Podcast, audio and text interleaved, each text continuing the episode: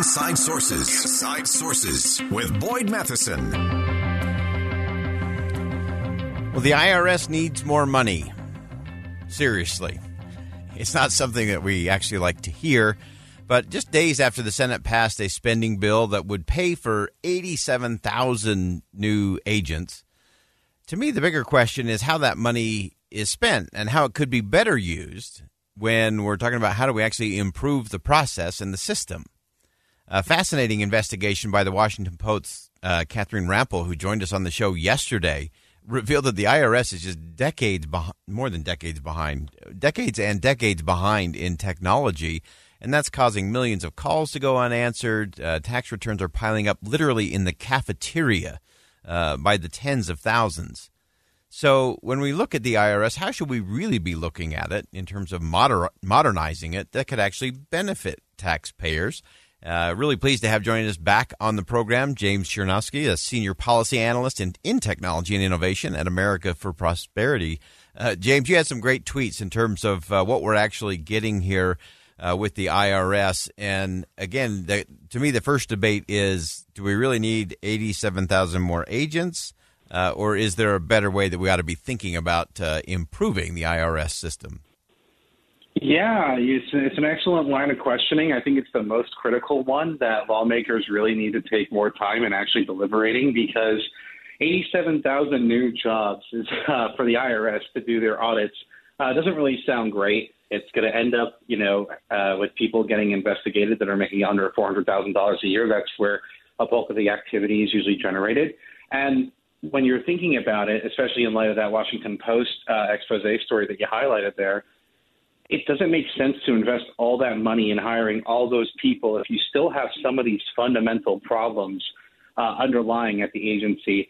If we're talking about the agency using operating software like Windows XP, which, mind you, stopped getting support from Microsoft back in 2014, almost eight years ago now, right? That's a long time. And it's using an old COBOL database, things that are irrelevant by decades. That's very bad. And if we're going to be investing money and taxpayer dollars into something, it needs to be towards modernizing uh, the agency so that way maybe we can deal with some of these very pressing issues that the agency is currently facing. Yeah, and so many of those, just in my conversation with Catherine yesterday, uh, just mind boggling. Uh, I mean, the, the main system they use, uh, the company that made it, has been out of business for decades. And so there's some I think it's some guy named Dave who's the only guy in the building who actually has to go manufacture parts on his own, fabricate them to to make the system continue to work, and and just piles and piles of things. And it's it's no wonder that we we don't have a lot of confidence in that as a system. Uh, but James, I want to go to something uh, that you pointed out, and that is this idea that. Uh, I know the bill was touted as only targeting those who made more than four hundred thousand every analysis I've seen from across the political spectrum uh, says that's just not possible in terms of what they're projecting that all of these extra agents will raise. Uh, and so this really is going to impact, and there's nothing in the bill that prohibits more audits of those making under 400,000. How do you see that playing out? It's going to be a very fascinating thing because right now, the way that the audit system works, according to the data that, that I've seen and that I'm sure you've seen, it seems that a disproportionate number of investigations tend to go to people that are in that middle income band and that lower middle income band, uh, where the IRS conducts lots of investigations, and it really actually ends up costing people, uh, you know, more money in terms of the IRS to go and actually litigate that out than actually just, you know, moving on with life. Um, so there's a fair question of the efficacy of whether or not that's actually worthwhile to be doing those kinds of audits, right? On the flip side, there's just pure incompetence, right? Like one of uh, one of your other popular guests, Shoshana, uh, always rants and uh, raves against the uh, IRS because she sent in something that said six hundred dollars, and they thought it said sixty thousand dollars, and she's ending up with a crazy tax tab that she shouldn't be responsible for. And like those are legitimate problems. It's not. It's not something that I think is best use of money when we already have these kinds of things that are plaguing the agency currently. Yeah, and so stunning that uh, so much of it is still done by hand entry uh, rather than scanned yeah. in. I think uh, Shoshana's is a good example, uh, and so many others uh, that are just being manually uh, put into the system. uh, is such a challenge. One of the other things that you tweeted, James, that I thought was important is this the impact of technology uh, not being just a present thing, but a future thing. Uh, and again, I think if we can increase the confidence in the system and the process, increase the, the customer service experience, uh, to me, that really changes a lot of the dynamics in terms of uh, what is actually being collected uh, that ultimately ends up being spent. Yeah, you're you're absolutely right. The reality is is that I'm not asking the IRS to be bleeding cutting edge in its technology that it's adopting and using for the purposes of processing tax payments and uh, dealing with people that are trying to facilitate the services of the IRS.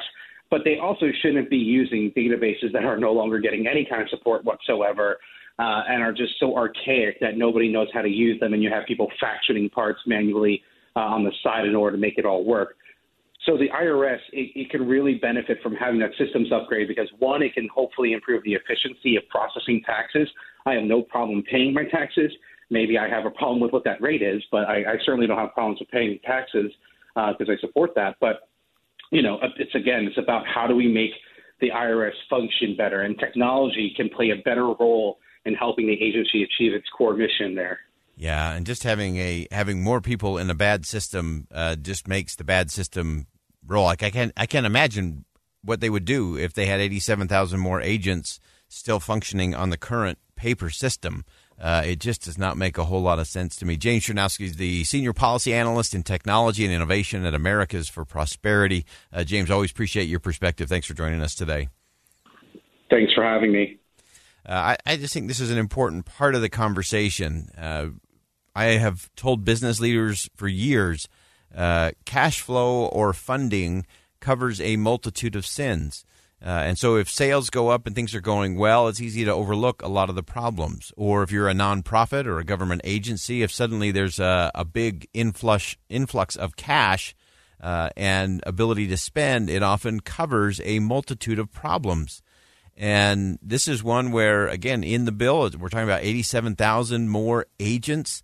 But if 87,000 more agents are still using a system from the 1970s, that doesn't mean we're going to get any better results. Uh, we may end up with more confusion, more problems, and more Americans that are negatively impacted by simple human error. Not not even mentioning anything about targeting, going after specific groups over four hundred thousand, under four hundred thousand, all of those kinds of things.